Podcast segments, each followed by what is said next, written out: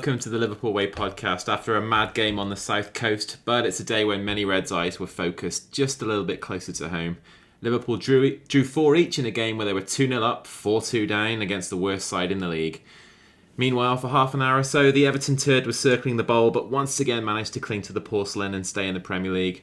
I'm Chris Smith, and I'm joined by Julian Richards and Dave Usher a few hours after the match, as we've let the dust settle on a day when fortune really favoured the shit. Dave, I've been thinking about this and how to cheer you up. And as much as it sucks today, I think it'll be a good thing in the long run because, you know, if they'd have gone down, you'd have been like when Del Boy becomes a millionaire and he sort of loses everything that made him him, like his drive and his charm and his je ne sais quoi and his ambition. So I honestly think that this, in the long run, it's going to benefit you. Uh, it doesn't feel like that. I, I've got to admit, though, I was thinking this morning what am I going to do if if that happens? How, how am I going to react? What am I going to do? And I honestly just didn't know. So, I, I don't know, like, but I was desperate for it to happen and devastated when the final whistle went and switched it off straight away because I wasn't going to watch that fucking inevitable pitch invasion. Uh, couldn't be doing with that at all.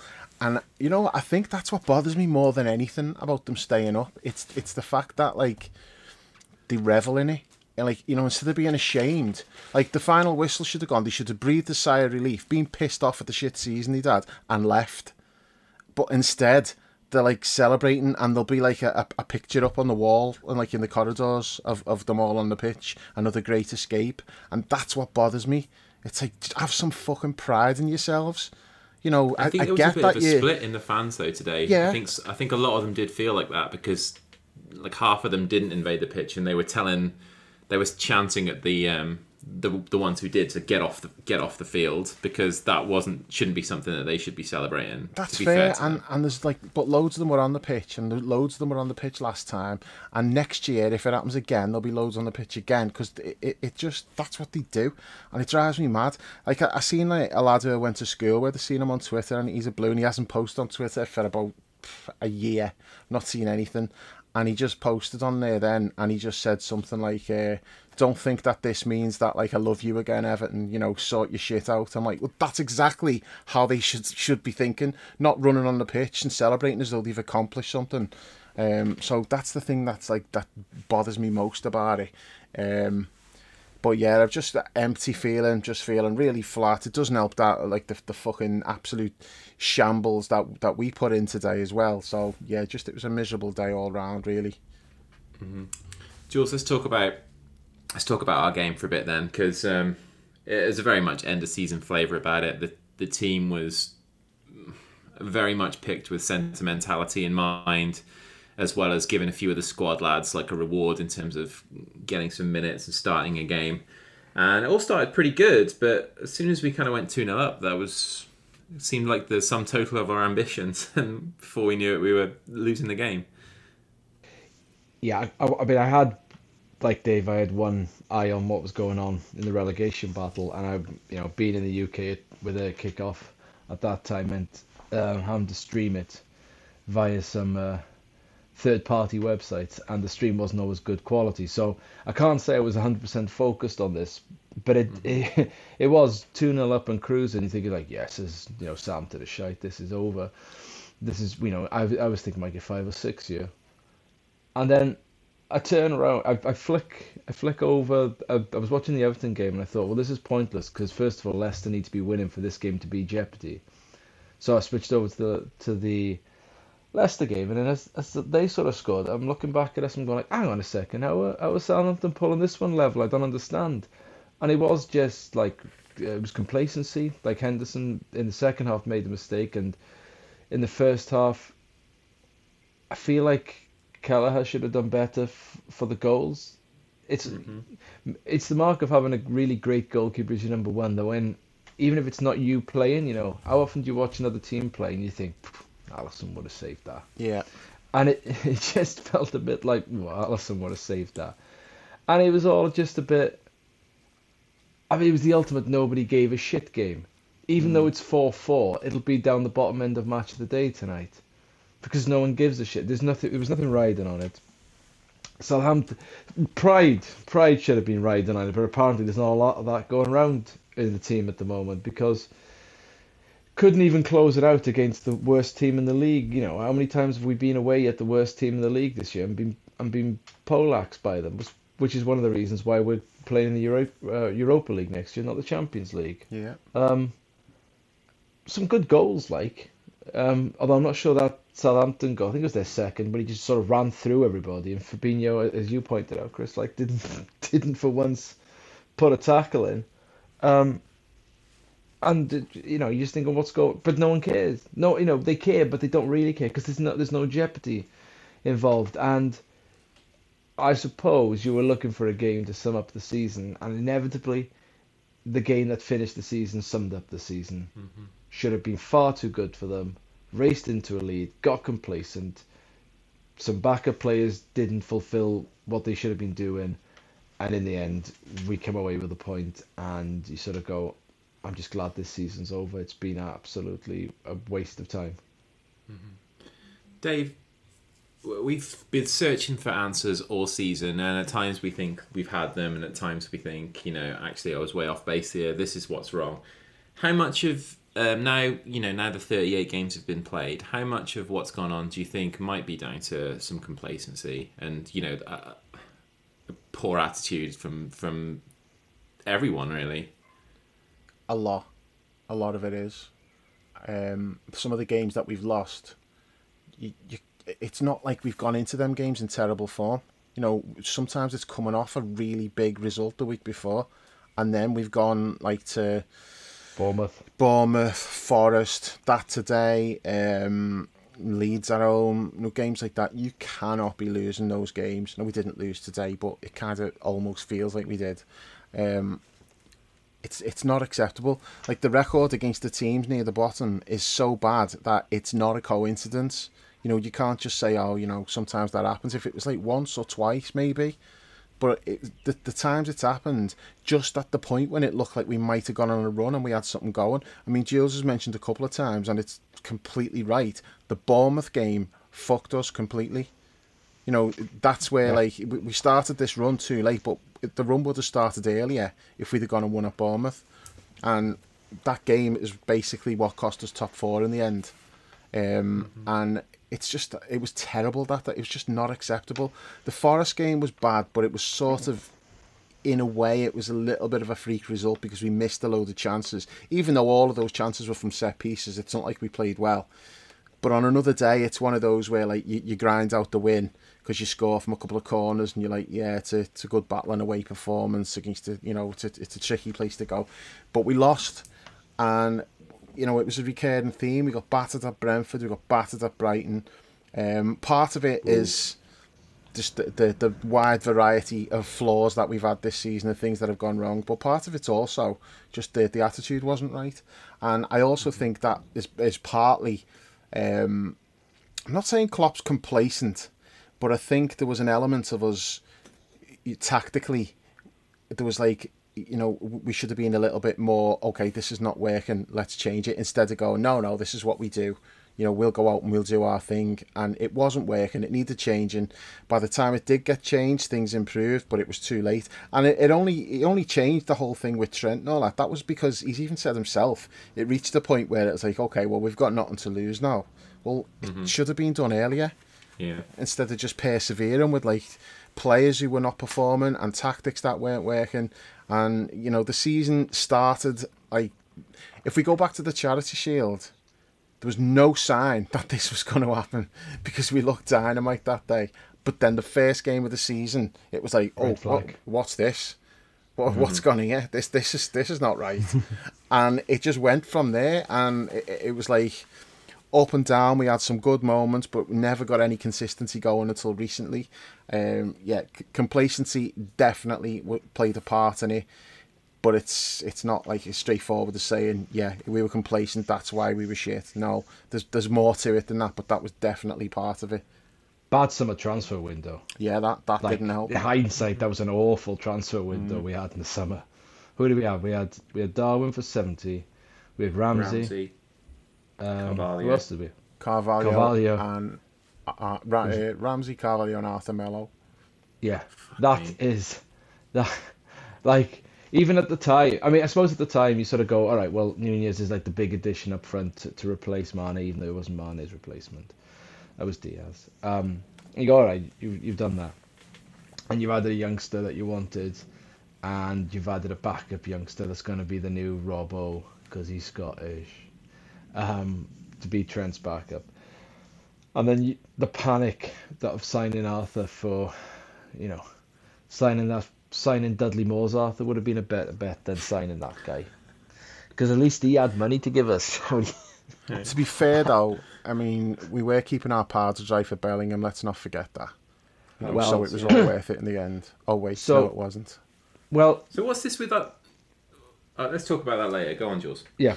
So so at the time you sort of go, okay, we're all a bit we're all a bit excited about the big big striker we signed for a bit for some for some high cash and go and, and but we all knew that mid you know maybe we the, the half of the midfielders we had at the club weren't reliable.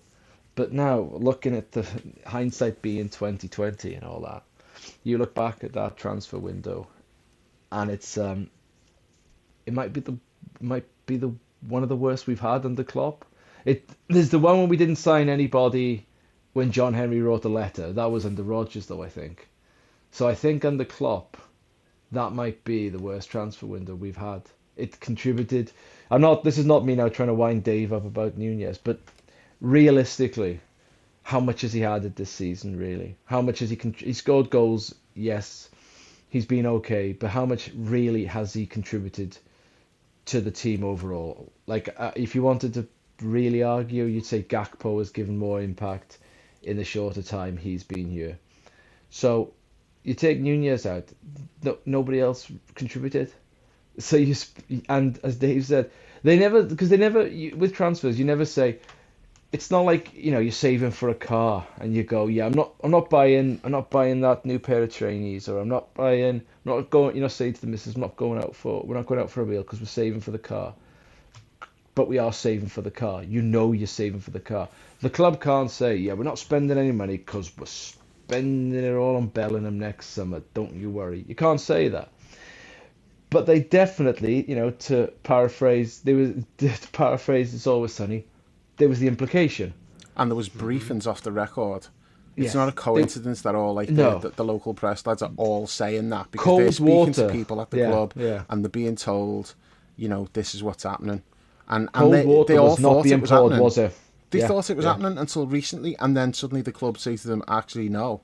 You know, they didn't make that up. It's not like all the people who are writing about uh, keeping the powder dry for Bellingham and he's the number one target and all of this and the confidence. They didn't make that up. They're you know, it's not like You'd be fuming, wouldn't you? Because if you were if you were the club though, and the, and the local journals, the beat journalists were putting that out, and you weren't doing that, you'd be straight down there going, "Whoa, Yeah. lads, you're gonna Stop get, we're gonna that." get catch such heat in the summer if Exactly. you don't if if you don't put the record straight." yeah, So to have that in the summer and say, you know, the implication that we're signing Bellingham, and then you know, to not to them so publicly pull out of the race. Now I don't, I don't necessarily. Th- I think we are out the race, but I, I, I, I weirdly now. I never, I was never, you know, I've been on pods before and I said I'm not that.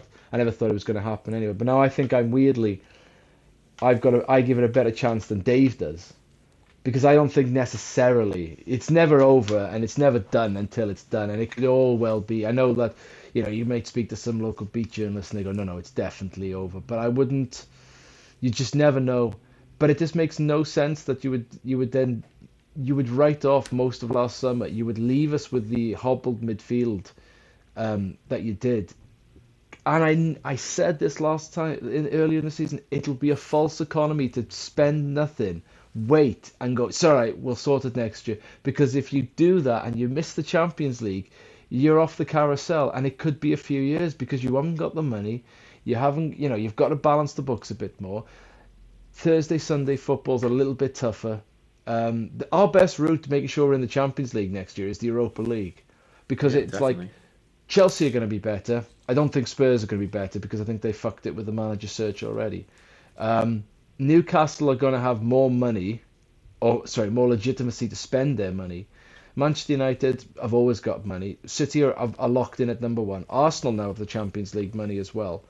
Um, And then you've got like Especially if you look at the, the- signings that Arsenal might be making this summer, like yeah, know, if they Declan Rice et al. Yeah, yeah. get Caicedo and Rice. They're and- young. They'll get better.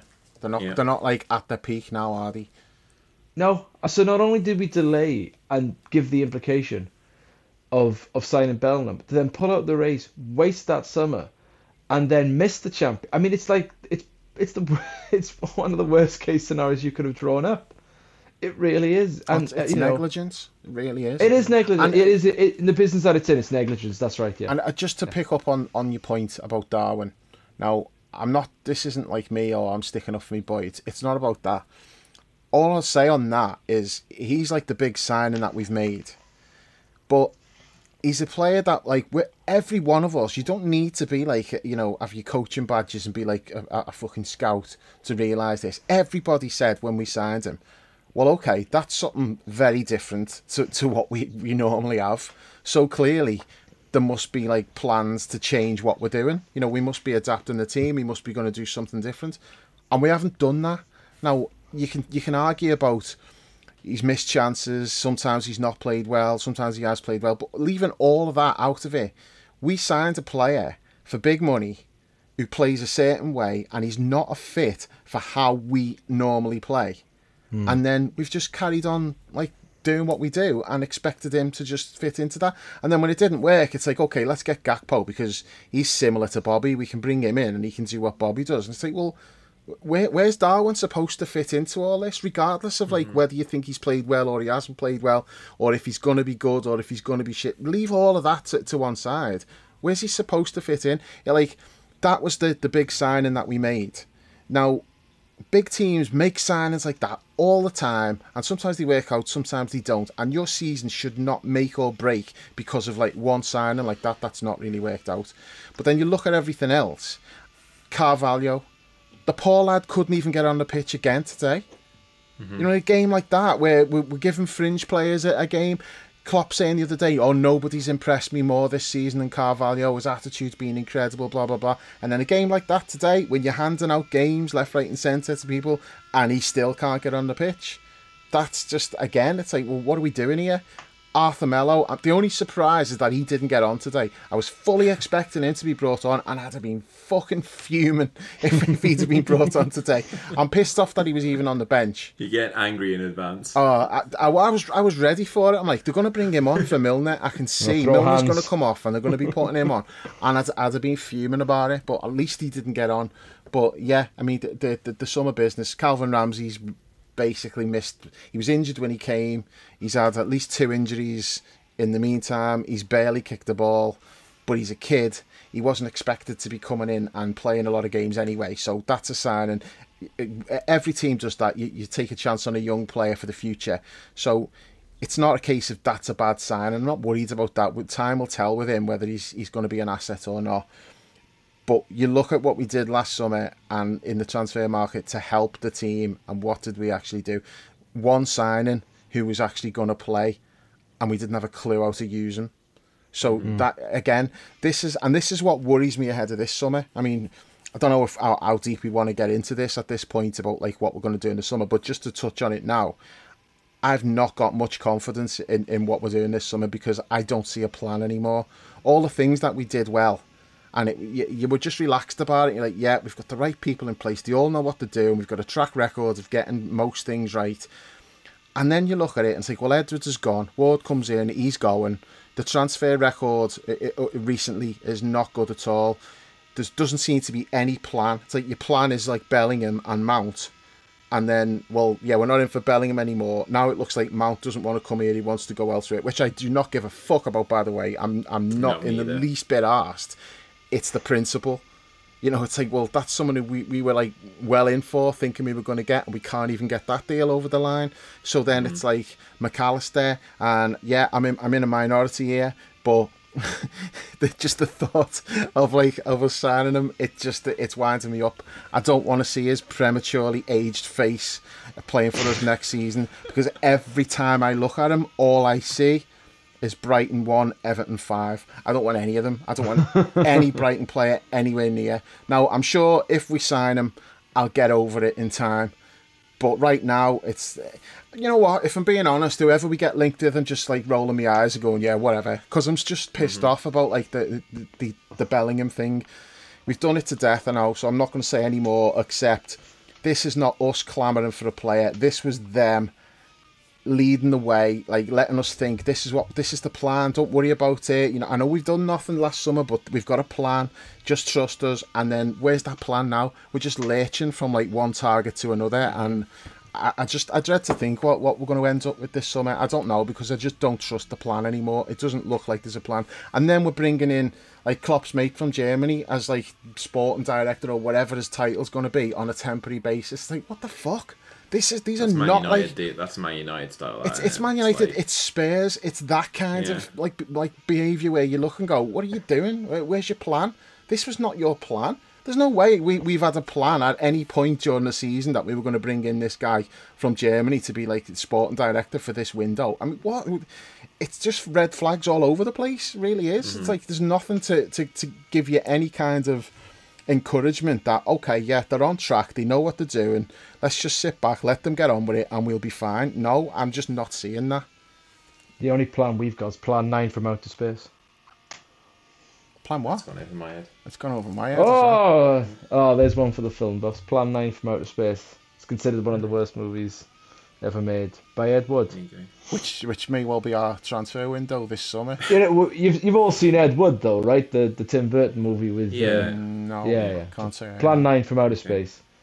Some people be like, great reference, like nodding away listening to that. And other people be like, you two, the fuck's he on about? Okay. Well, to that to that listener, that one listener, it's, it's Fuck you. day.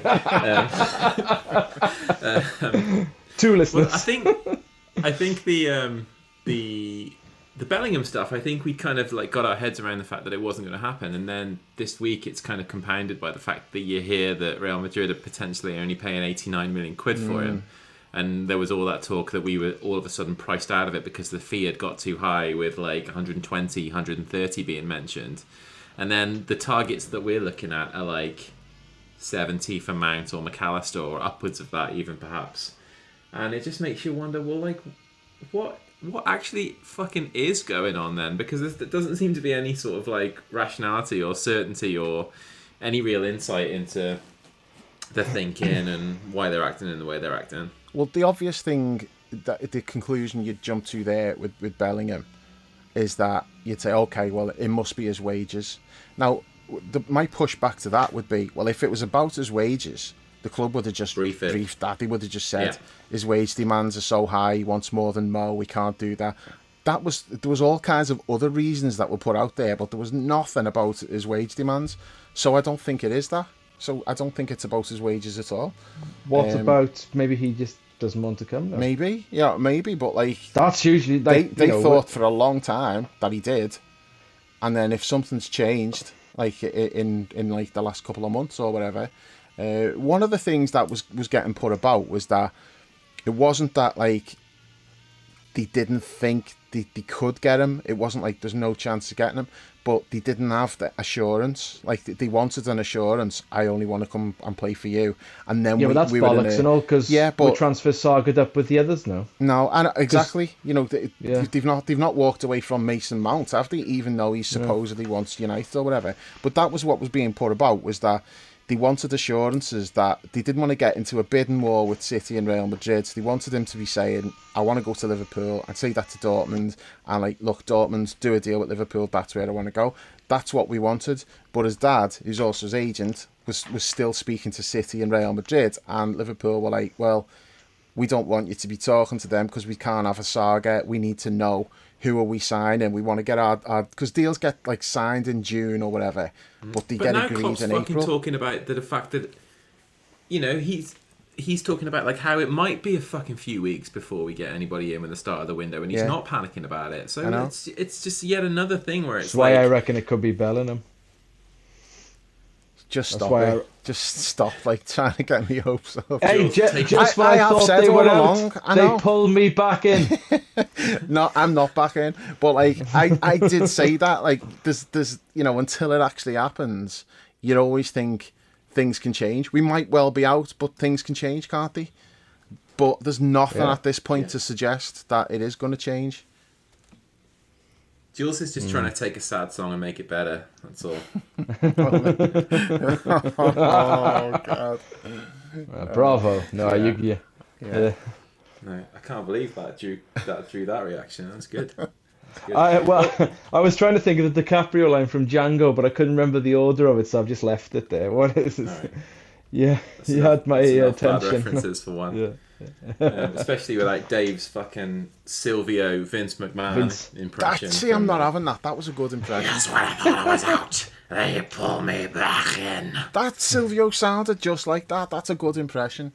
No, it didn't. The amount of, the amount of shit that I was getting over that impression, that, that's wound me up. That was a good impression. All right, fair enough. Um, well, hey, actually, I was um, speaking of Darwin, right? Like, I think we we can probably give it like six months with him. Um, and if he if it still looks like he sucks at Christmas, then then w- there might be time to sort of like admit that that was a bad signing. But like, I think we can at least be as patient to see how preseason goes next season. Maybe he can develop more English than like Manuel from Fawlty Towers. And, Do you reckon he uh, knows the English for toe? Understanding with his teammates, and yeah, and his, he can get his toe sorted. He get his toe massaged over the summer. But I d Dave, I don't think you're actually you're not in the minority of, of people who do like enjoy Darwin. Like, um, uh, there's like a young lad who had a birthday this week, Harry, and he's just turned 14. And I asked who his favorite player was. He listens to the podcast. I asked who his favorite player was. His favorite player is Darwin. So, you know, I, I mean, look at the reaction in the ground. It's like, you know, Jules has said it's like patronising and condescending. It's like he, It is. It is and it isn't. I know. I know No, what you're saying. It- There's no isn't. It is. No, it, it, it's it's also it's someone who's Supporting him 'cause struggling, he's shite. and it's well. It, so it was the same with Crouchy then. So was that patronising with Crouchy? When Crouchy I, uh, needed support, he got I support, see what- I- I and eventually it paid sa- off. Okay, so I see what you're saying. I take your point. I feel like there was far more mockery from outside sources, media included, about Peter Crouch, gangly tall, ugly Peter Crouch. Sorry, Crouchy.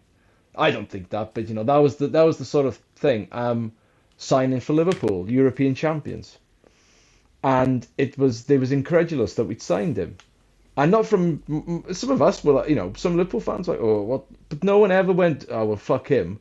We were all bang behind him because partly because everyone else was so incredulous that we'd signed him. It's exactly the same with with Nunez. I don't the amount think of shit he was getting from from elsewhere when we signed Oh, him. just because listen, but like it's rival fans singing shit Andy Carroll. I know this was like there's fucking viral videos of him like missing a shot in training.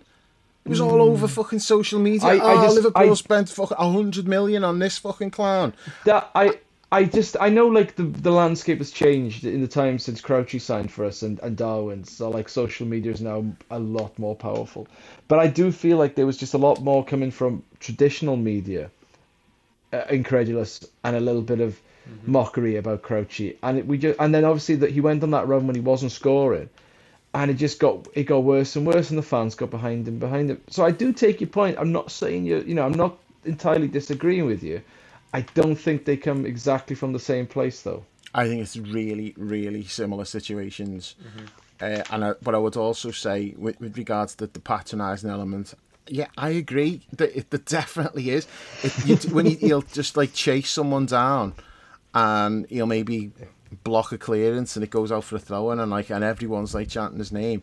It is a bit- Basically, it's like when a dog chases a ball and catches it. You're like, "Good boy, well done." Yeah, but you, you do that like to encourage, don't you? So it's the same the same principle. Yeah, difference is dogs learn. Yeah, but like, but but uh, dogs probably understand English better as well. To be fair. but but but no, the, the thing is, I feel like it's coming from a good place, and if you listen to like any any time Peter Crouch talks about like um his career and that, he'll always say about that time at Liverpool when he was going through a bad time, and the, the fan support never wavered. Everyone was behind him and he backed him. And he always says, you know, he's forever grateful for that support that he's got. And He never got sent off for a daft headbutt in like his first one of his first games at Anfield either. all right, are you ever gonna let that go? Fucking hell. No. I think that one on, thing there, I think there is a bit of a difference, and um, just going on what you said, Jules, about like the traditional media being a big part of the initial Crouch thing. Like mm. I can I can vouch for that because I was covering the team at the time when I had my press agency job. I got to cover Liverpool and Everton for a couple of years, and was it Wigan that Crouchy got his first goals against at Anfield? Yeah, and he Yeah, I tried to think it take was his Wigan, first right? one away. And I was in like the, I was in press box for that one, and then Crouchy and I broke like the cardinal rule. I like it went in, and I got up and started celebrating as if I was normally sat in a Kop or whatever, and a load of the journalists behind me were like trying to get it, like trying to make the point that it was probably an own goal and he hasn't he hadn't scored yet because it took that big deflection and like looped up over the keeper didn't it? So i think they they were definitely reveling in the fact that he wasn't um he hadn't scored and that, that was like a, a story for them. Um and on the darwin front i do i think I, I agree with you again jules that it it's not like it's almost like not like a dog but if like there was like a it's almost like as if a young lad out the academy had come in and you want to encourage him and he's you know he's chasing everything down and you know you you want to make him feel welcome and that kind of stuff. I feel that that's where the the Nunez support comes from. There's nothing Yeah, wrong with I- that though. No, there's No, not. there isn't. But I- we paid seventy million quid for him. He's not a young that- lad who came not through the his fault academy. though. He doesn't set the price, does he? The club chose to pay that for him. It's you know, it's it, it's not it's not on him. He's not swanning in like Billy in Big though, Box didn't going, look at me and me seventy million price tag. You know, Didn't probably because he doesn't know what like price tag means in English anyway. But no, I just think like it's it's great that he gets that support, and everyone should get that support. You know, Mm. and if it's if it's patronising, well, yeah, it is. But I don't think he sees it that way. You know, he just feels like the, Do the you reckon it's the because he can't understand what's being sung, even if it's, it's his own name? Well, his, his name's the same, isn't it? So I'm sure he gets that. Although are the crowd Maybe. chanting Nunez or Nunez? I think there's probably a mixture. You've got some who are like trying to get it right, but actually getting it wrong and calling him Nunez. Then there'll be It's others like the- getting it right, Nunez. And then there's others just going Nunez, Nunez. So you've got like loads of people singing different stuff, but I think you'll get the gist of it. I think that's not quite. It's like the people can't us. identify that it's Olay, not Way, when, when you're passing the ball around. Mm-hmm. Yeah, Or that it's Campiones, not Champione. Championes. Yeah, That's Yeah, the worst. yeah. That's proper Man United that's that's behaviour as mank well, behaviour. That champion. and City It's not anymore, started doing it. unfortunately. I've heard it plenty of times, especially amongst the younger people on the Kop. That's because they've been Championes. listening to Max doing it. That's all. Yeah, Because it was so long before we got to sing it. yeah. Um, well, maybe like enough now about who came in and who might be coming in. We got to say goodbye to a few players today, and um, Dave Bobby gave us like one more little moment of magic where he sat those two defenders down on his Yeah. arse and smashed it through the goalie's legs. And you know, I was thinking about this before. There's there's been a lot of players who've left down the years, and you're thinking, yeah, it, it's time for you to go. But I guess one redeeming factor of Bobby leaving us is that he's kind of left us wanting a little bit more because he's had his best season in about four years this year, and like we've seen some some lovely stuff for him since he came back from his injury, and earlier on in the season when he he looked like he was banging the goals in with some you know the regularity that we haven't seen for quite a long time, and Yeah. there's a part of me that there's a big part of me actually that wishes he was staying. Yeah and no. I like I I think performance wise, he looks like yeah, he's definitely still got it. You know, he's he's had a renaissance this year. I think when he's played, he's been really good. His goals per ninety minutes must be as good as maybe he's ever had. Actually, um, it's the injuries now. He's just susceptible to mostly hamstring injuries, but like muscle injuries. He- He's whereas like he was indestructible for a few years. Now he's getting like he's getting these injuries that are keeping him out for like six weeks at a time, and that. So it is time for him to go, um, based on that more than anything else. It's not that like he's passed it and he can't do it anymore because we've seen you know he's still a top player, but fitness wise we can't rely on him. He's on like a pretty big salary. Uh, It's it's the right time, but I mean. It looks as though we tried to, to, to talk him into staying, and it's Bobby that's made the decision. And full respect to him for doing that because he knows it's time. It is the right time for him to move on, and he's moving on at a time when like he's not stayed too long. Where we're like, uh, yeah, you should have gone a year ago. You know, it's the right time for him to go, and everybody loves him. He's guaranteed like, you know, a fantastic welcome anytime he comes back. You know, he's an he's an absolute like club legend. I mean, I don't think there's anybody. I, I don't know anybody who's not got love in the heart for Bobby Firmino. Like Yeah. even ones who said, "Yeah, he's not playing well. We need to move him on." All that. Everyone still loves him. You know, there's no Yeah. one's ever really got any negative feelings about him. He's one of the most popular players we've ever had.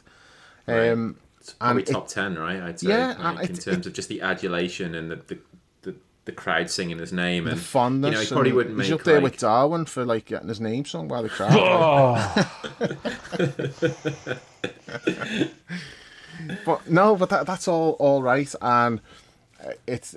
I mean, he's been linked with Barcelona and he's been linked, linked with Real Madrid, and it's, so I think that shows you he's still. I, we don't know where he's going to end up, but he's got like big teams still interested in him, so he's definitely got plenty left in the tank. But it was just it was mm. time. But it is really sad, like that he's not going to be here. Because you just get used to his face being around the place, you know, his smiling face, just the fun that he brings mm-hmm. you know, skill like goals like that today, just little slalom goals and that. Just he, he leaves like so many incredible the celebrations, memories. the kung fu kick Yeah, celebrations. just yeah. he's just one of the most fun players that that like I've ever seen. Mm-hmm. I'd said for like a long time it was like when we're old and grey. Well, I'm grey anyway, but when I'm old, like, and I'm looking back on this era, I I'm think old one of and the most like yeah. um, At least they're Yeah, not you old are. and bald. well, quite. Yeah. Paul, Paul. I've always, you know, I've I've always said that actually that like when I get teased about my grey hair, it's like I would much rather it be like grey than bald, and especially with me, I was like a redhead when I had colour in my hair, so being grey is actually an upgrade for me. So it's it's nice. And some people think my the, the color of the grey color in my hair, like a lot of people think that it's blonde. It and, like, accentuates your eyes. Is that what you're gonna say? Yeah. I really thought that's what you were gonna say. No. Some people think it accentuates my eyes. Where was I going with that? Oh, right. When we're old and when we're old and grey, Yeah. Like, and we're sitting back and we're in the pub talking about this. I think the enduring memory will be like Bobby's like big beaming smile, and From this that's era. always gonna, It's the icon. Yeah, yeah, thing, isn't it? Yeah. yeah, Klopp fist yeah, pumps and- and Bobby's smile. pretty much, Hmm. pretty much. And Alisson's beard. Yeah. Right. Hey, speaking of like hair and, and thinking about this team, like Remy on the forum, he said the other day that he was upset at us that we hadn't given Trent any love for his like picture perfect dread- dreadlocks, and they are outstanding.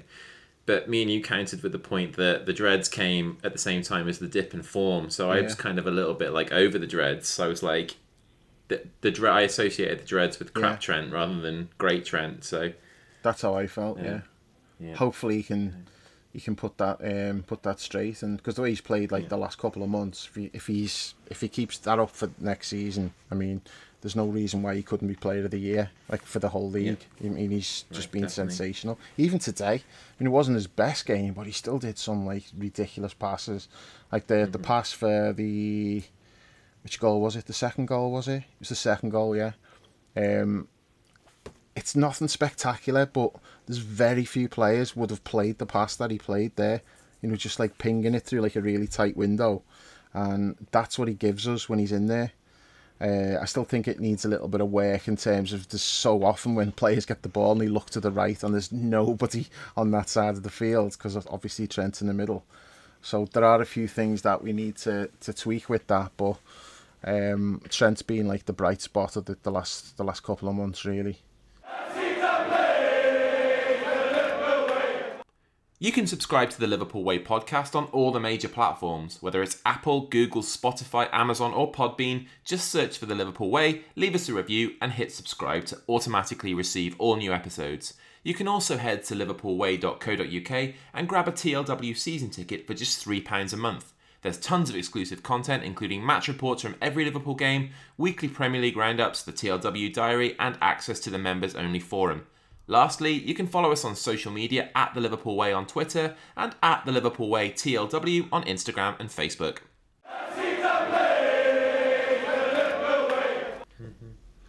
I do think, Jules, that if if it's going to continue with him in midfield, I don't think it's sustainable to have him do the hybrid thing because I think that's going to be teams will figure that out pretty quickly. Like I think it's it's something that we could like find ourselves in a situation where it's like teams just work out how to deal with that. City But- and Arsenal do it though as well. Yeah, I guess the key will be to do it against teams where we feel like we can, and then maybe have a right back Yeah. when when when which we've already talked about. Um, Jules, another player um, played his last game for us, uh, James Milner. I saw a really nice piece with him in the Guardian where he said like it's only sad that you're leaving if you didn't accomplish what you wanted to set out, you, what you set out to do, which I thought was like an incredible way of looking at it and really sort of like summed him up. Yeah, yeah. Um, he'll be missed. Um, his influence in the dressing room, you know, we've spoken about it for so long. Even today, like um, in the in the second half, oh, a Southampton defender was be, was being a was being a dickhead, and he just comes over and just take just pushes him away and has a word and goes, "Go on, That's it. And you just think that sort of crowd management on the pitch, you know, when there's aggro or there's that kind of stuff, we're gonna miss that as well. I it was the I I don't you know, I suppose it was the right time f- for him to go if he wants the Premier League appearance record and all that stuff. Um, I, I I'm a bit pissed that he never really got himself a good song when he was here. Much worse mm. players have had far better songs, mm. and that's that lowest stick in the crow that he hasn't come away with a memorable song. And I always feel because of that he was a little bit underappreciated. Yeah. But he wasn't because no one ever was like at the match is ever like fuck off Milner or anything like that. Mm-hmm. And I do hear frequently frequent fuck off Henderson shouts from randoms at the match. But you never got any of that from uh, from Milner because he was even when he made a fuck up like which wasn't often. No one ever you'd never sort of would ever go like lack of concentration or whatever with, with Milner because he was the picture of concentration of of professionalism. It if if if he made a fuck up, it was just it's one of those things that happens. It wasn't anything else. Um, and I suppose the fact that he never got a song, but yet he's been he's you know he's played the most games of his club career at Liverpool. And he's well, just he had a song, respect... just never really got got sung, did he? Yeah, but there's only one James Milner. Yeah, it's not a song. That's not a song. That's in a way, though, it kind that. of fits for him because it's like the no nonsense well, it's old school song, yeah. but it never got well, sung enough. I'd have been fine well, if that got sung every game, but it didn't. I suppose the point I'm trying to make is everything that he did at Liverpool was professional yet understated. Hmm. That's that's James Milner, right? It's, it's that might it's be the reason, though, Jules, as well. Yeah, yeah, it might like, be. If you like, if you look at maybe it was only sort of later in the later years of his season that Carra really got like a proper song like yeah. for years and years and years, and it, it, it's kind of maybe just like players who just do their job and are understated and you know don't necessarily. Yeah, you know the other to... thing with the other thing with Milner, he was he was number seven for so long, and no one ever mentioned the burden of the shirt with him. Yeah. How often do you say we sign players? They become seven, like oh, he's the new number seven, burden of the shirt. That never had that with Milner because that's how professional know, he was. But do you know where he's gone wrong though? Really, I mean, if he's if he's wanting, and not that he does want it, but you know, for him to get his name like sung more, he needed to nut somebody on his home debut and, and get sent off. but the thing is, he's too professional. The only way James Milner's getting sent off if it's for a professional foul because something's he needed to take one for the team, which he has been sent off for. Nothing ever else. You know, again, uh, just a model of professionalism, understated, going about his job. Um, one of my favorite players, and I, I was really, I can remember when Dave said to, told us that he was like we were going to be signing him. He was it was we were signing him at the end of the season, and I was thinking like ah, because didn't want I didn't watch a lot of Manchester City, you know the teams he played for. I didn't really see him that often. And so I fell into the trap of being like, oh, it's just, you know, boring James Milner, that kind of thing. And, I, you know, I'm not ashamed to say it because I didn't watch him. I didn't know. And he he very quickly became one of my favorite players, and he, he's he has been one of my favorite players of the last of the Klopp era. Um, I, I just I just I think everything about him, even off the pitch, like he's like got a dry sense of humour. Hmm. He's no nonsense. I remember there was a video the club put out of him and Robbo tasting biscuits, yeah. And because his body's a temple, he, he wasn't really eating them, he was nibbling them. But he was giving good commentary on each biscuit, but he wasn't eating them until Robbo pointed chomping out, them down, wasn't he? Yeah, he's like, and he's like, Mr. 0% body fat, you won't eat any yeah. of it. Robbo's like, oh, jammy Dodgers. he's like yeah. scoffing. And Milner's just nibbling at the end. Yeah. What he's asking Robbo, what's it like? yeah, because that's, that's, that, you know, he looks after himself. That's why he's still playing now. You know, it, it's, mm-hmm. it's just, he's just an incredible, incredible player. And I hope wherever he goes next, you know, he, he gets the Premier League record and he and he enjoys himself and he enjoys his football because no one deserves it more than him. Well, Top just a, a quick point on this then, because we haven't spoke about this, but like, um, I think a few of us have said, oh, it, you know, it's maybe it, it is the time because you said there, Jules, about him wanting to play and get the record and stuff. But I think the decision wasn't really in his hands anyway because he said Klopp wanted him to stay, but no offer came. So like, That's Yeah, what he said in that but this is what, what I find interesting is if Michael Edwards was still here, you would just say, okay, so clearly there's an issue here where Klopp wants something and Michael Edwards is like, no, that's not the way to go. But if Klopp's wanting that, and I'm not saying Klopp's right to want that and he should be given everything he wants, that's not, not what I'm saying. But who is making that decision then? Who is saying, Hmm. actually, no? It's not going to be Julian Ward. It's not going to be like Klopp's mate who's coming in. So Probably Hogan, Billy it? Or, Hogan. um, but like, why is, yeah. why is Billy Hogan going to be getting involved on a football because decision like that? If- FSG won't won't be paying money to people that old, I guess. I think you know we're speculating here, but that that would be the only reason, right? Because he's not, you know, it's money not they don't consider it money well spent. I can't think why else it would be, or who else would be making that decision. It wouldn't be Gordon, Mike Gordon, I don't think. No, but I just find that like it's a it's an It interesting weird, yeah. dynamic and it's strange. I, I'd like to know who made that call, and it has crossed my mind.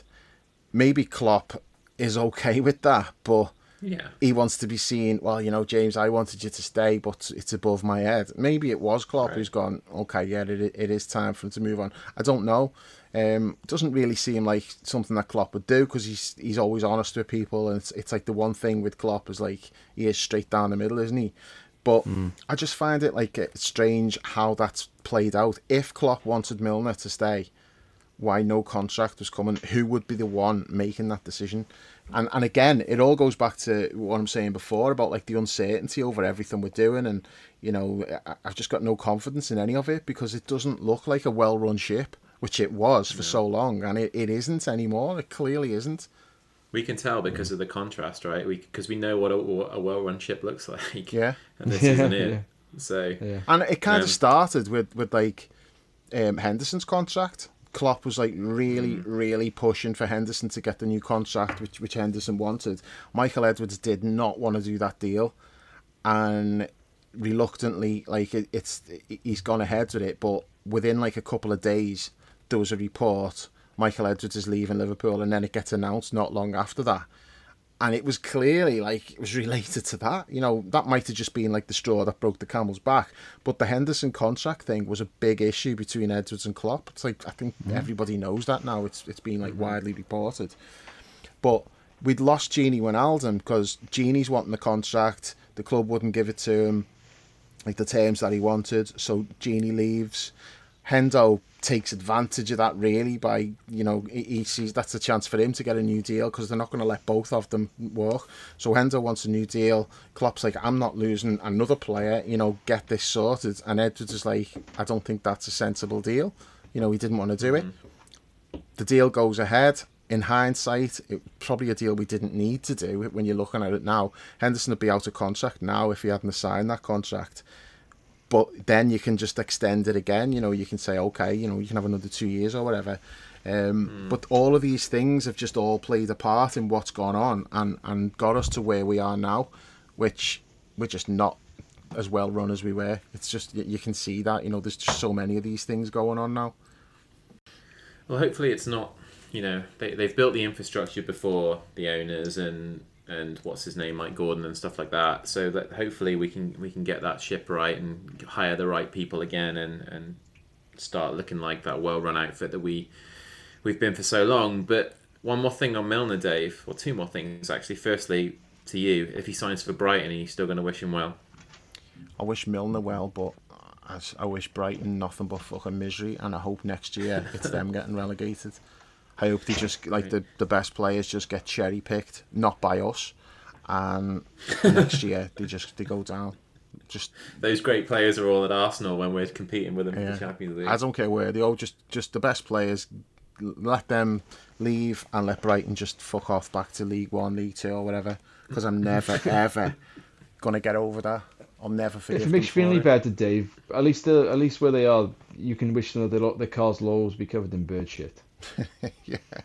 It's true. And seagulls will be pinching their chips for all eternity. Um, and Jules, bastards.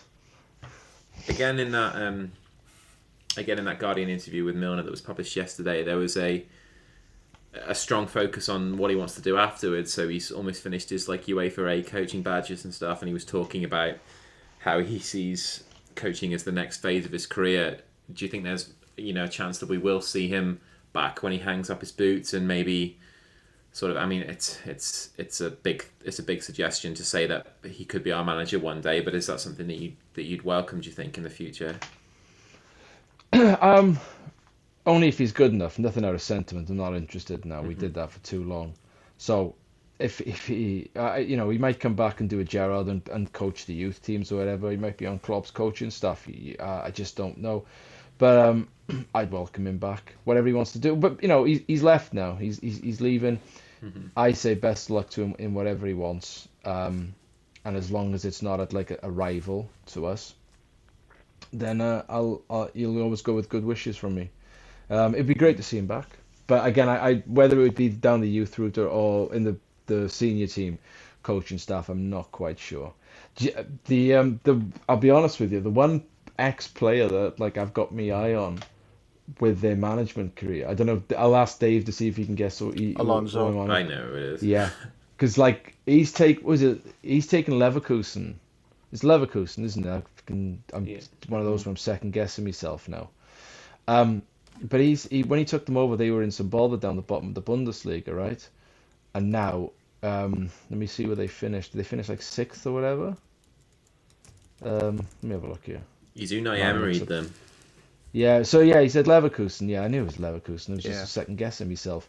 Talked myself out of it. Um, so we, they were like in some bother when he took over, and now they. I'm gonna get. The, I'm, I'm gonna get their final league position up as well. I think it's sixth or seventh. He got him sixth. Nice. He got him sixth. And I'm and I'm looking at I'm looking at Xabi and I'm going. Not only is he like a handsome fella, he's a he's a very intelligent fella. He's always a classy footballer, and it will be interesting to see what he does with Leverkusen next year.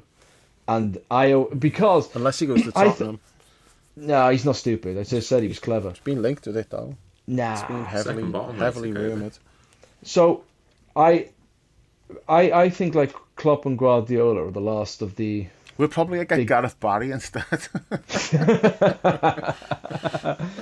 I, th- I think Klopp and Guardiola are like the last of the big beast managers that you have at the moment. Because football is such a the, the, the price in football now of failure is so high, managers just don't last very long in any job anywhere uh, at the high end. And there's not the merry-go-round of managers that changes at these top jobs isn't that great. Like you look at Thomas Tuchel, he's, he he won the Bundesliga. Really, he didn't win the Bundesliga. Dortmund lost that Bundesliga, but Tuchel's like managed Dortmund, Chelsea, Paris Saint Germain, Bayern Munich, and you think is Thomas is Thomas Tuchel really that good? Because I I like I, yeah, he doesn't great, last long. He? He's not. No, he doesn't last long at clubs. And then you sort of look, you know, look who, who's, you know, Ancelotti. You know, he, he, he Ancelotti's a weird one, isn't he? He's obviously a good manager, but like at the same time the time, luckiest manager in the history of football. Okay, so we just leave it. So okay, so we just, but we'll leave that there. Yeah, so there's that, and then like you got Xavi at Barcelona, ex-player. Um, uh, who's Inter's coach? They're in the Champions League final. Who's who's Inter's coach? Fuck Inzaghi. Don't know. Or is he uh, AC Milan? Yeah, so it's like I, I don't follow Italian football that close. And then you look at in the Premier League. So Ten Hag came exactly. from Ajax to Manchester United. I don't think, I don't think you can really qualify him as a. He's won them a trophy. He might win them a second. He needs them to win them a second. Otherwise, their treble, they they uh, the treble they still they like to dine out on will be going up in smoke. Um, mm-hmm. Pochettino's now uh, Chelsea. Like we, I think we all think Pochettino's a good manager but now he's got it. Now he's got the resources in the team. Yeah. So I don't think like you know you think when Klopp goes, you think well who's replacing him? Because who's out there now? People always emerge and stuff like that, but like because everyone gets fired really quickly these days because no one can afford failure. You don't you, you haven't got you're not going to find someone who's been at Dortmund like Klopp was for for eight to ten years or whatever it was. Um, and mm-hmm. Guardiola was at Barcelona for a long time before he started moving around so someone like Alonso really does interest me because he might not he might go to Spurs. I think he'd be foolish because Spurs are, are It's a hot or a, mess. a ba- Yeah. yes, yeah, and uh, and with their ownership, Without Kane as a, well. hot, next a hot mess in a straitjacket. Yeah, Yeah. but it, I'd like him, you know, have another season at Leverkusen, and see what he can, we, he can do. He might, he might be your, your, your best. If you're looking at ex players who might take over after Klopp goes, I think he's definitely the leader in the clubhouse. It's something that you could get your head around, though, isn't it? Using losing Jurgen is nothing that we really want to contemplate too strongly. No, really, it's years away. Um, Yeah, Yeah, and but but but if somebody like Xabi comes in, you can be on board with that because there's already like a built-in affection for him there, and you could you could almost feel like, okay, well, he's our guy now. We already love him anyway. It's do you know something we'll be livid, Chris? Johnny H. Well, yeah, uh, well, no, I wasn't going to name anybody specifically. They've just Johnny gone H. this. Johnny's listening now, and he and he's fucking seething about all this Right. Alonso talk. But it, it, it's the people who, who who sort of like backpedaled and suddenly said Alonso wasn't very good when Benitez decided to sell him, and it's like it makes no sense. If you if you want to back, eh, it's all like it's all hindsight and water under the bridge again. But if you want to back the manager and say, yeah, well, I'm backing the manager, sell him, that's fair enough. But there was no need to sort of backpedal and go, do you know what? Wasn't that good for a couple of years? like what? he scored goals from the halfway line and loads of times in between those in these much vaunted shit seasons. What's going on? And he was just like, you know, again, he was like a leader in the dressing room. It made no sense to sell him. It made no sense. I mean, I'm not, I don't want to go over it, but yeah, th- those people who backpedal furiously, like uh, an outfielder in cricket or in baseball trying to catch a ball in the outfield, backpedaling furiously to catch it, they're going to be like Xabi Alonso. Don't think so, mate. He'll have one good season, and season two and three will be finishing ninth and tenth because he's shite in his second and third seasons. When I post a link to this on the forum, and, and Johnny listens to this, there'll be steam coming off his keyboard when he's typing his response about Alonso, or he'll come at me on Twitter. There you go. Um, so How have we ended up on talking about like Alonso being our manager anyway?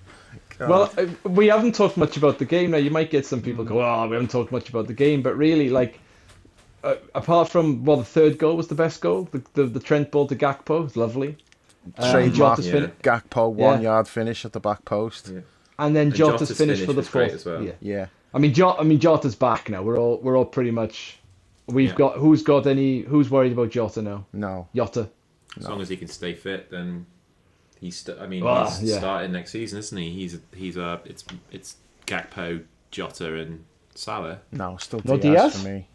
When he's got a full pre-season behind him, Diaz for me. I mean, maybe yeah, but he's done fuck all since he came back. So hopefully the preseason will sort him out. Mm-hmm. But That was always going to happen though. It's like players with a long-term injury, they come back, they, they look good for a few games, and then it just catches up with them. But but it is it does it but it also gives sort of credence to the argument I said that like he was like he was making difference in games, but he wasn't contributing a lot of goals and assists for what where he was on in you know sometimes.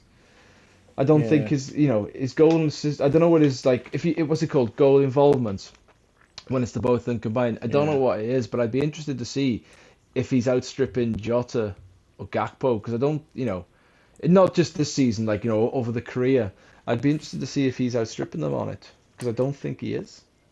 Could be wrong. He, at the start of the season, he was he was he was really flying, but yeah, He's the only o- one as an overall body of work, you're right. Yeah, yeah. So I it'd be think I even. might be the only one who's not like one hundred percent like in love with him.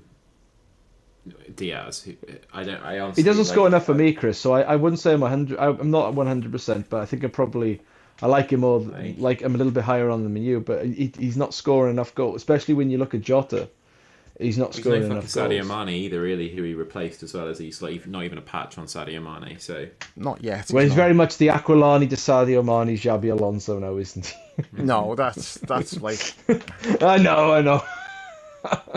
I just wanted to bring it back to Xavi. I'm surprised you never said that that was Darwin. I thought you'd have said Darwin's like the. the Listen, Dave. Listen.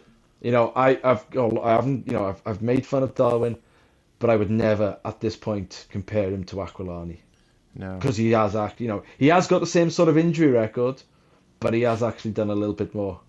Although, did didn't the ball hit him and like go to somebody else who wasn't It hit him on the Aquilani? back, and, and go. blasted it in at Burnley. Yeah, but then didn't Darwin have something like that? It sort of hits him and hits some, and then went to somebody else. Like that's an Aquilani assist. There. The much vaunted Aquilani assist. Yeah, the famous one. Which which the Alonso haters were all like claiming, look, you know, Aquilani gets assists, Alonso never Is did. is there a correlation between people who thought Aquilani was a better bet than Xabi Alonso to the people who think Naby Keita was a good signing and better than the options we had? Could you get the Charlie from It's Always Sunny Venn diagram and um, string out? Yeah, and have a look. Get the string out Aquilani was pin it. and go- pre-Twitter though, wasn't he? Yeah, pretty Yeah. much. Pre, he was uh, he was he was pre um, war fascist as well by the sounds of it, wasn't he? like Pepe Reina. Oh, I know. yeah, Pepe. Fucking hell. I've got his gloves. They're going to be worth fuck all now. I hope he's happy. oh yeah, you won them, didn't you? Was it a raffle or was it the quiz? What was it? You you won it? it was uh, it was a, it was for Cara's foundation. It was a it was a raffle. Yeah. And like people, it, I I was like made up that I'd won something because I never win shit in raffles. And uh, but like the shirts, the signed shirts and stuff had gone. So what I was left with picking again, they like I, you know I'm you know still good was uh, a signed match ball by all the squad or Pepe Reina's gloves. Unfortunately, this was like you know the post Rafa squad. I think the this squad might was be, and Gog and people like this- that. And yeah this might like, have don't been. Kenny might not have even been in charge. He might have been in the Hodgson zone. Konchesky it was just like- Poulsen, Joe Cole. Shelvey was definitely on there, and I was just thinking, nah, you're all right. I'll have the goalkeeping gloves, please. zone. You're about to enter the Hodgson zone. right. And it's the right, right, right, right, right, right, right, right, right, right, right, right. I can remember him. I can only hope. I can only hope that Alex will forgive me if we beat them. So you cunt, what are you doing? Oh man, bad times. Bad times. Yeah, yeah. So whatever this season's brought, it wasn't that, I suppose.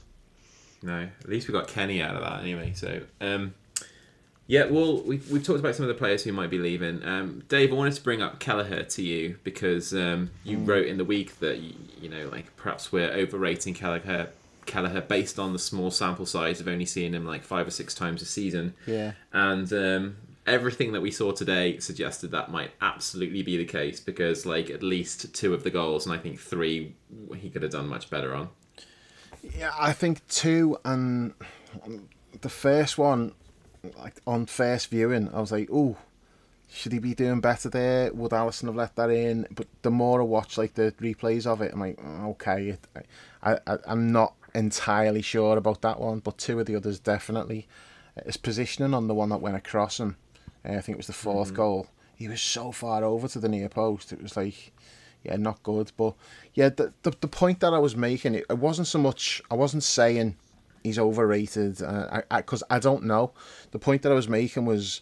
It's like it's backup quarterback syndrome in the NFL when like a guy comes in, hmm. he plays a couple of games and he, he gets like minutes in garbage time at the end of games and he and he looks good, and then some bum team who's like desperate for the quarterback will just overpay to to bring him in and make him the starter.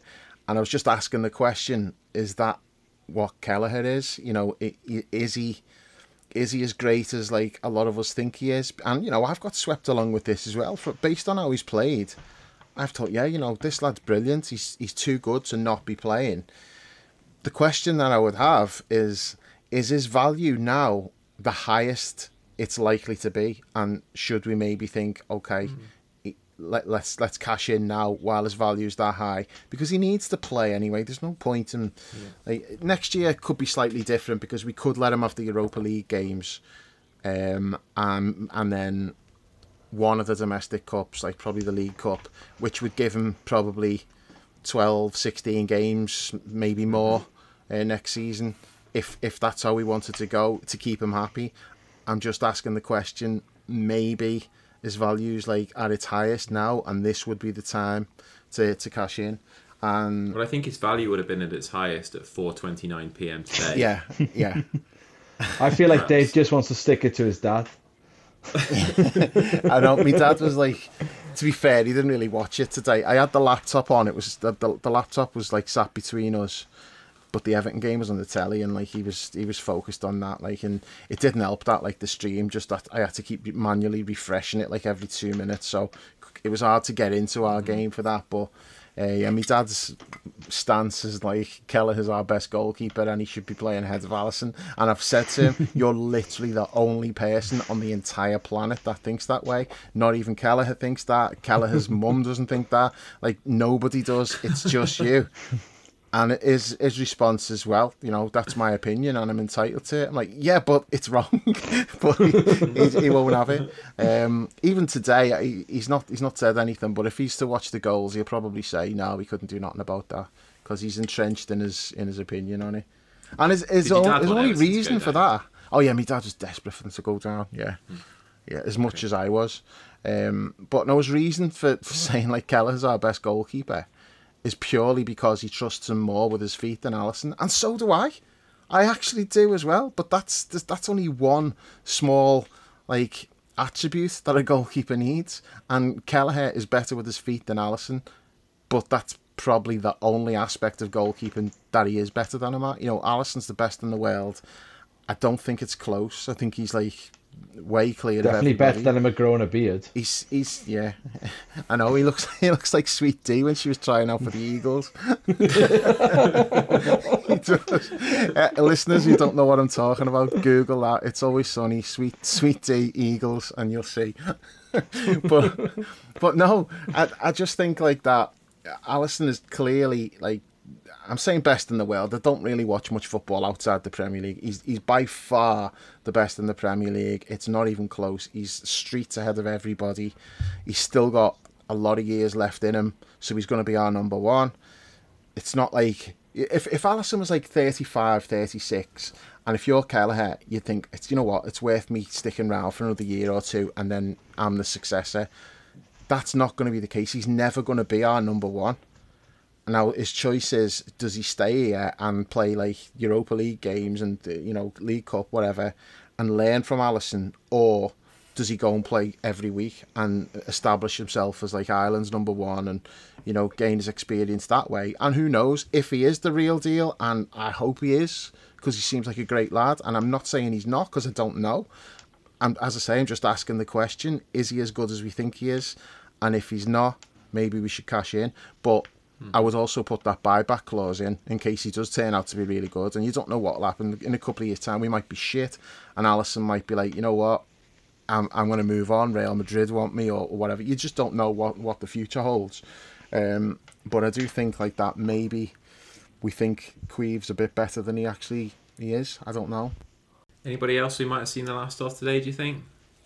Um, well, I was thinking last week after the put after club put out like the uh, the inside Anfield video, and I seen Costas fucking blubbering, and everyone just assumed, oh look, he's upset because it's like you know Bobby and um, Milner and that, and players leaving, and Costas is upset because he was really upset. He's like properly like crying his eyes out, and I did think. Does Costas know something we don't? You know, is there a chance that he might be getting moved on? Because if you think about it, this system that we're playing now, if this is how we're going to play long term, I think it's more likely that we're going to go and sign a left-sided centre back for that mm-hmm. for that role. I'm not saying he's going to displace Robbo, but you know if Robbo keeps his place in the team, Robbo's backup is more likely to be a left-sided centre back. I mean, like if you look at, at City for example, well, they have like Ake playing that role who's like I know he can play left back, but he's like left sided centre back more than a marauding left back. And Arsenal do it slightly different because Zinchenko's the, the, the left back who's playing in midfield, but then they have like uh, Ben White on the right hand side, mm. who again converted centre back, not really a flying fullback. So maybe Costas, that, that, there could be something could be something happening there that we don't know about. Um, because we've been maybe linked a lot of maybe he knows Mo's leaving. That's why he put out the cryptic tweet. Are we, are we going to talk about Mo's tweet?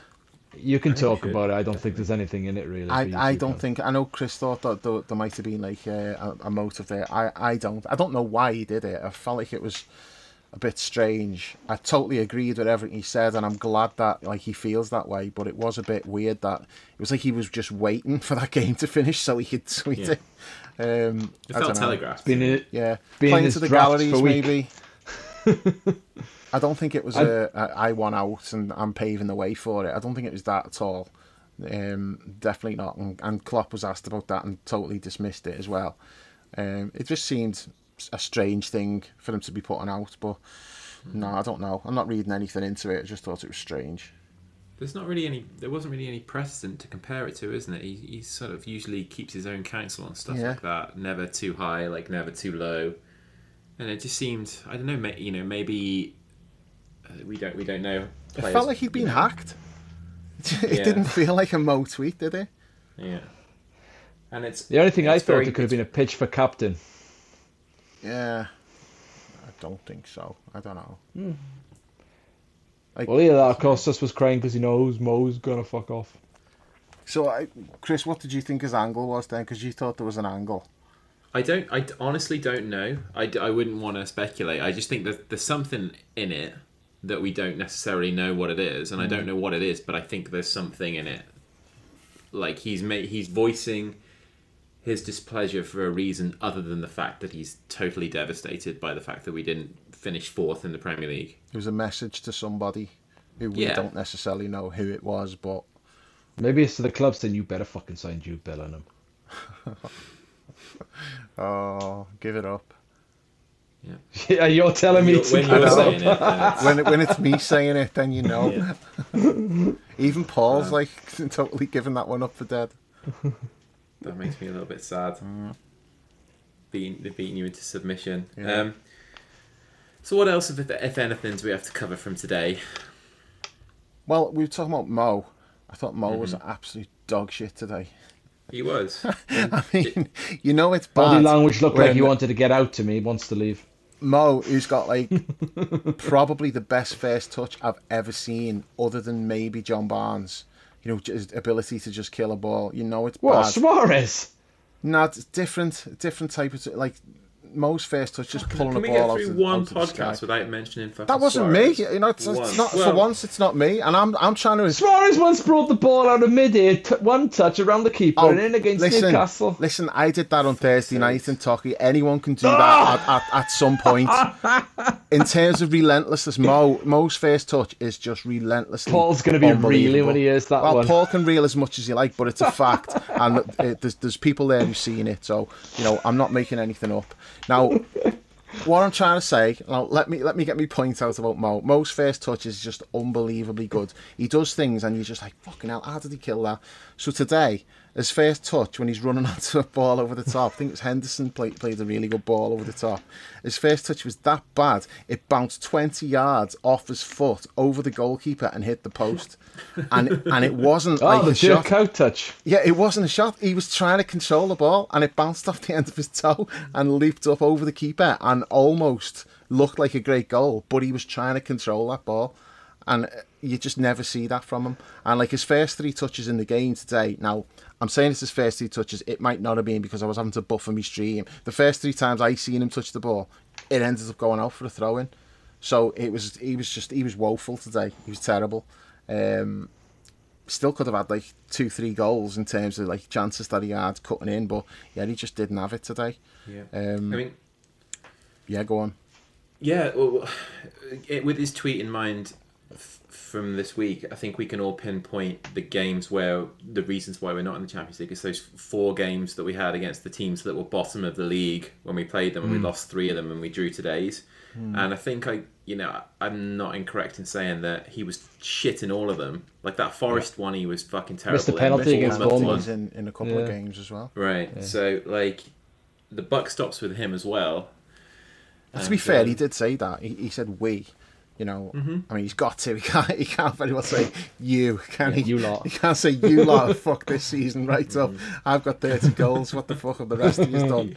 Um, but it's it's weird because he scored thirty goals, and I don't think he's had like um, a great season. Um, some would say he's not even had a good season. I wouldn't go that far. I think he's been good Stewart. by his own standards. He's been way off it in a lot of games, but he's still produced the numbers. You know, his, his, his goals and assists, he's still done that side of it, but he's just not looked going going back right to the start of the season, and a lot of that was tactical as well. You know, he was we kept saying he was getting the ball with his back to goal too much and too far away from the other team's goal. So mm-hmm. we have done things tactically which have probably he's forced him to adjust how he plays. Uh, I did see an interview with him, like uh, some random YouTube channel. I was an interview with him this week, and he was talking about like how um, Trent's new role has like changed what he does a bit. Like he has to come a bit deeper to pick the ball up, and he's got his back to goal and that. So I do think that's something else that we, we need to look at because it doesn't particularly suit him. I mean, he does protect the ball really well. To be fair, usually, mm-hmm. I mean, mm-hmm. not today, but usually he's really good at that. But it's just not really where you want him. So yeah, a, they need to just come up with a new plan for next season and work on it in pre-season and, and just start to get the best out of our players again. I think in terms of the numbers, he he has hit those heights, right? And that's what you want from it at the end of the day, the, the goals and the assists, right? But I think where where he's kind of fallen a little bit, we haven't really seen anything like special from him this year. Like those goals or those runs where he beats about four players and puts a couple on their ass and you yeah. think, wow, fucking hell, Mo, incredible, best I've ever seen. Um, he's just kind of lost a little bit of that magnificence perhaps about it, even though he's still been scoring goals and um, creating goals, which at the end of the day is what he's paid to do, yeah. uh, rather than all the fancy stuff that makes us sort of like clap like seals, I guess. And, and the big issue really is other players have not chipped in enough. You know, he's he's done his Darwin. job. Although I don't think he's been brilliant, he's done his job. He can hold his head up and say, "Well, look, I've scored thirty goals." What are the rest? Where have they contributed? You know, when we used to have like Sadio wouldn't be too far behind and Bobby wouldn't be too far behind. There's been a drop off. You know, you can say Darwin, but like it's it, it's all of them as a collective. The midfield. I mean, the goal output from the midfield is absolutely horrendous. Know, that's not good enough. Um, Curtis tried to bring the average up in that yeah, well, the end of the season. Curtis did bring the average up, I think he's only scored three goals, but that brought the average yeah. up massively. I like to think he came. I like to think he came right into the rescue, but on a bike doing a wheelie. he I brought mean, the average up from zero to zero point one. Harvey Harvey scored a couple, and I, I want to talk about Harvey today actually because he, he was good when he come on. I thought he, he was, he yeah. really changed the game for us because we were we were fucking we were shit up until he came on, and then all of a sudden, I think it's partly the, the impression that, that he made was was good. He helped us, and it was also the fact we went four two down, and everyone was like, "Okay, fuck this. This this is not acceptable. We we can't have this. We've got to get back into this because this is Southampton, and we're four two down after being two 0 up. Because after four two." The rest of the game, like we just pummeled them. You know, we probably should have won in the end. We had enough chances to do it, but Harvey was like involved in pretty much everything good that we did when he came on. Thought it was good performance from him. I also liked the fact when that dickhead centre half, I've forgotten his name, but he was he was acting the twat all game, and he he was having a go at like Gakpo, I think it was. Mm, and Harvey just come yeah. running in and Steven just like in. two hands in the chest, just like shoved him out the way. And I'm like, yeah, okay, Scrappy yeah, do. I like that. Yeah, I like that. Good stuff. What do you think next year looks like for Harvey? Not as many games as this year. Mm. Like he played more than he probably should have. Didn't he? Wasn't he like an ever present? Like, didn't he play yeah. a part in nearly every game at one point? Until yeah. recently, he'd been involved yeah. in every league game. Yeah. Yeah. Which is too much, and that's not a knock on, on Harvey at all. It's just it's too much. And like you know, we broke Bajcetic we overplayed him because he was he was better than everybody else we had. It's like, okay, yeah, you've got to play. Uh, we Forgot all about him. him. So Forgot all about. I know we, have got to we've got to manage it better, haven't we? But we had to overplay him because other midfield players were either injured or shit. Yeah. Or both. Keita. Keita, yeah. oh man. Um, Jules, anything else on your mind? Uh, about today, no, not really. Uh, like I say, the game, the game was sort of, it you know, reminded me of that game when West Brom and Manchester United played. It Was it Ferguson's last game when it was like it was just a mad one? It was like five four or something. Oh yeah. It it's like a proper no one gives a shit game. And as Dave said, it was like we were four two down, and everyone sort of turning around and went, "Hang on a second, what's going on here?" I the only thing I would say is I noticed today, especially the and then last week the refs seem to have gone World Cup style with the um, added on time. Yeah. Like our game had seven minutes. Nobody the, wanted um, seven minutes today. No, I know. just blow no, the whistle. And no one wanted mu- the, the extra minutes last week against Villa. Um, The Leicester game had six minutes, and then the Everton game had ten minutes. Although Attwell could not wait to fucking stop that game. They, like, you can't give ten minutes of extra t- of injury time or you know whatever additional time, and then Everton like you know Pickford's doing his usual and falling down. You know Conor Coady's giving it the wound, wounded soldier stuff and all that in those ten minutes. But then you think, nah, do you know what? Ten minutes is fine. No, I won't. I won't add anything on, on top of the time. Because then, all right, so you've added ten minutes, but then you're going to encourage time wasting within those, and then not add it on. Mm. It's irrelevant adding the ten minutes. You might as well have not bothered. Yeah, it was a joke. I don't want the. I, I don't want. I don't the time wasting thing like we covered last week with Villa. So I don't want to go. I don't know if you. I think we should Did we talk cover about enough? that. No, You know, I- I think we we need to go back to Villa's time wasted last week. I don't think we spoke about it enough. You kept cutting me off. Uh, I mean, Well, to, I'm- to be honest, today, like Everton from minute one to minute ninety, well, minute one hundred, in some way, shape, or form, they were an absolute disgrace today. For the until they scored, they were throwing themselves on the ground at every fucking diving was opportunity, and as soon as wasn't they it? did, it was all it was all about time wasting and feigning injury. And for all of the fucking shit that we've had to hear from Sean Dyche down the years mm-hmm. about how football is supposed to be played one day, and you know it's a physical man's game, and cheating foreigners and all this kind of stuff. It's a fucking. It was just like it, it just showed him up as the absolute Yeah. fucking hypocrite that he always. They were has diving been. around. They were diving around like Shawn Michaels overselling against Hulk Hogan. Yeah, I mean, They Demarai Gray might as well have just stayed on the floor. Rather than just not get up and throw himself down again, And- like it and was Yerry Mina getting stuck into everyone's faces all the time. He's a horrible bastard. Him. What's his game? Mina. What's going on there? Weird as fuck. What is it But you always I say, Dave? Once Everton touches you, Yeah, yeah, never the same. I I don't like. Obviously, there needs to be a solution to the time wasting, chicanery, and all that. But I don't want it to be. I don't want every game to last even longer than it already does. Like VAR's already extending these games. I don't want more time on top. I'd like one of the big selling points of football was you knew when it finished. Like I, you know, when if some people, if anyone who's not sold on American sports, U.S. sports, one of the biggest knocks they'll say against it, and they're right, is that the games go on for fucking hours and you never know when they're going to finish. Like, it, it- it's so bad in baseball they've had to put, they've had to try and do something to counteract it. But even like a game, everyone- you know, a game's end to end, it's like a game of basketball, and I think, well, you've not watched a game of basketball because in the last two minutes hmm. does not flow at all. They keep stopping it for timeouts and everything like that. And again, a game which is everything's reviewable in the last two minutes as well. yeah. For you know, forty-eight. You know, it's meant to be forty-eight minutes. It still lasts. It can still last up to two and a half hours, three hours if you're really, really unlucky. Yeah, So I don't want football to become like that, and it's starting to become like that. So all these people who are fucking time wasting. I've got fucking. I've got a long drive after games. Piss off with this shit. I need to get home. Yeah. Right. Think of me, Don't the real me victim. fucking basketball anyway. No, I, I, I, I was reluctant to use that as an example. I was reluctant to use that as an example, but it seemed more relevant than the NFL.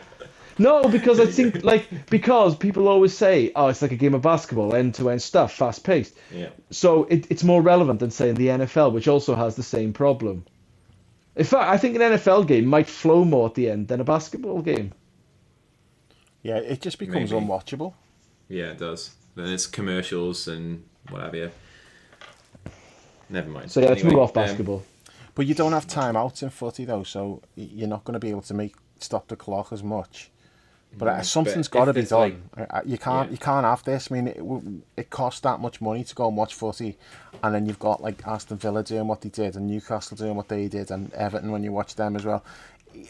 You just you're being cheated out of like the spectacle. You're going to watch a game of football and.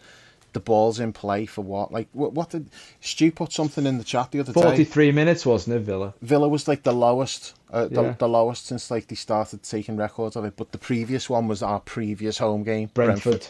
Yeah.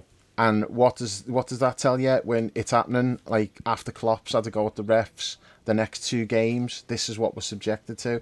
Like okay, it's not it's not down to the refs that those those teams are approaching the game the way they are. But the refs are doing absolutely fuck all to stop it, and it's not a coincidence that it comes after they're trying to teach Klopp a lesson.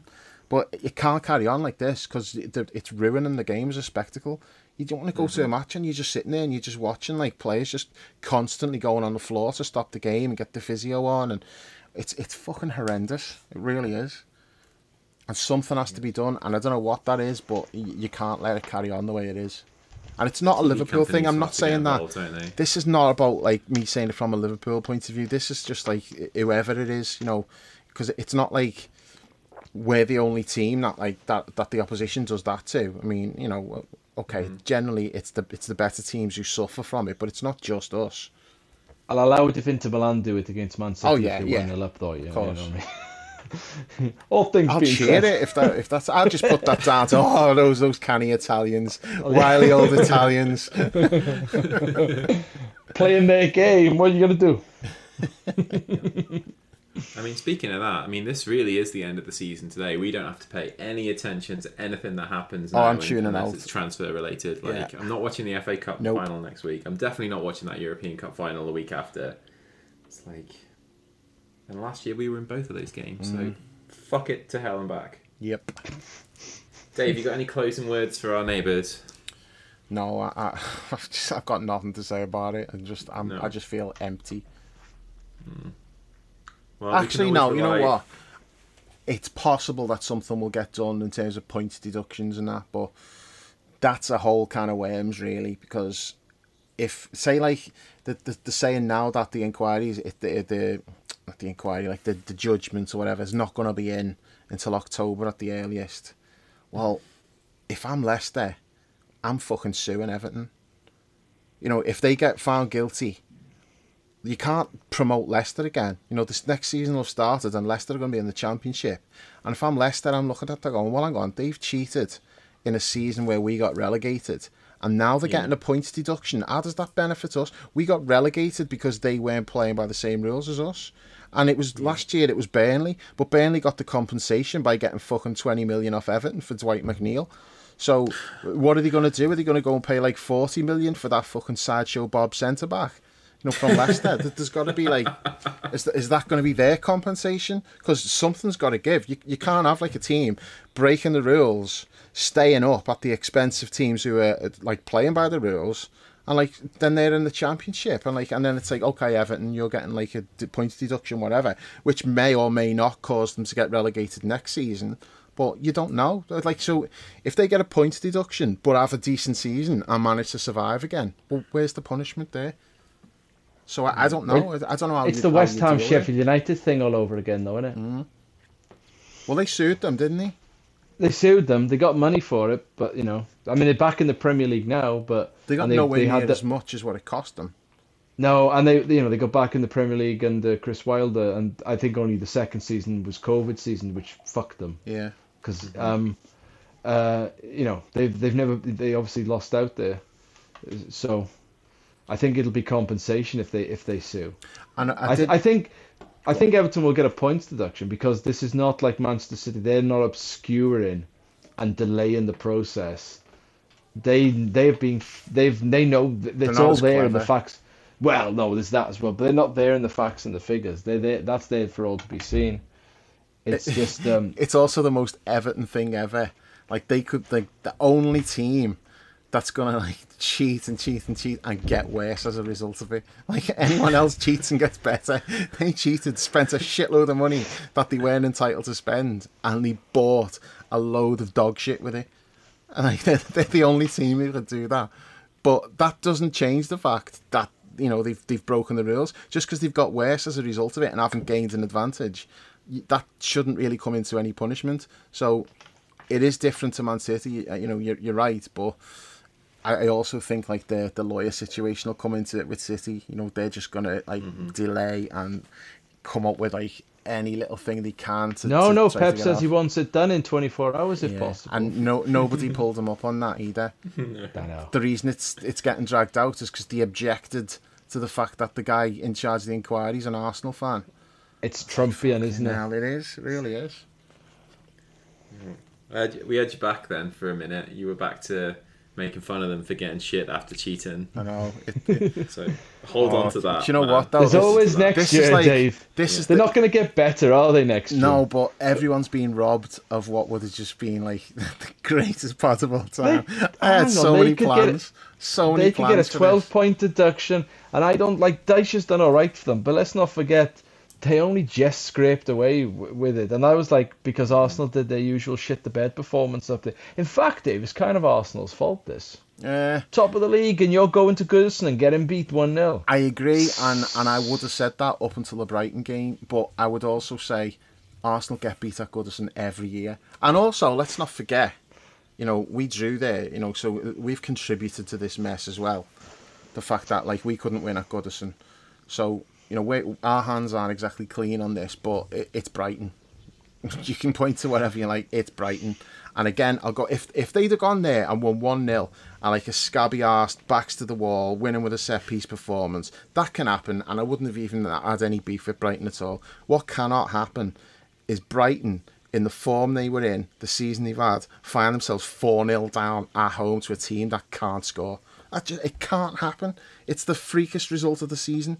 And I, I don't care what anyone says. Me and Jules were talking before we came on, and he reckons our 7 0 over United was more of a freak result than that. I disagree. You know, United just packed in when the game had got away from them. Brighton were 4 0 down the first half. That, that's like Yeah. staggering that that actually happened, and I'll never get over it. this is like Hans Segers all over again. Yeah, pretty much. they showed that goal before the game today Oh. when on the coverage I was watching. Fuck me. I know they see, they showed Graham Stuart in the in the stands, and they said it, like a caption came up. He scored two goals when he survived on, on the last day, and like I was like, yeah, fucking, I remember that. I was looking at Graham Stuart, like the years haven't been kind to him. No, he's a fat bastard. He looked like he looked like Fuck ten pounds of shit in a five pound bag. Yeah, definitely. and Mark Robins as well. Looking at him yesterday, he's a fat fucker as well. I, I didn't see him. I haven't seen him for years. Yeah.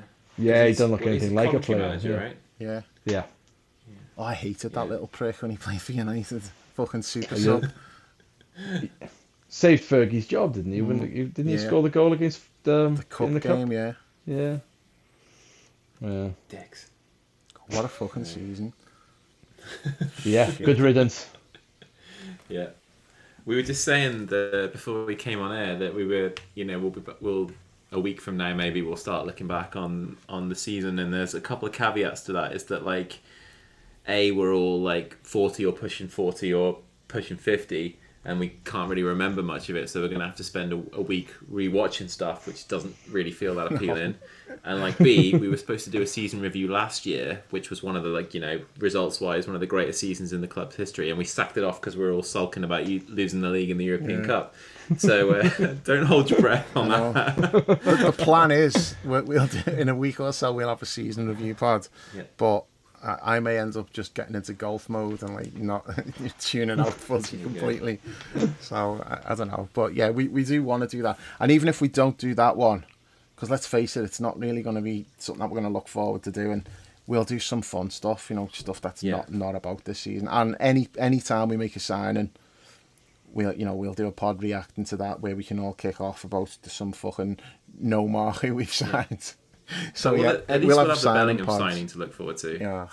We can't even sign Jobe Bellingham because he's just gone to Sunderland, hasn't he? So we're, we're not even going to get him either. Because the talk was we were going to sign him and put him in like the academy and and as like a sweetener to get But, uh, Julius. I didn't didn't Chelsea do him. that with Hazard's brother for a while? Yeah, I think they did. Yeah, Yeah. and then it turned out like a few their years many down the line, the brother was actually better because Hazard just fell off. But a of course, by then Chelsea had sold him because Yeah. that's what Chelsea do. Yeah.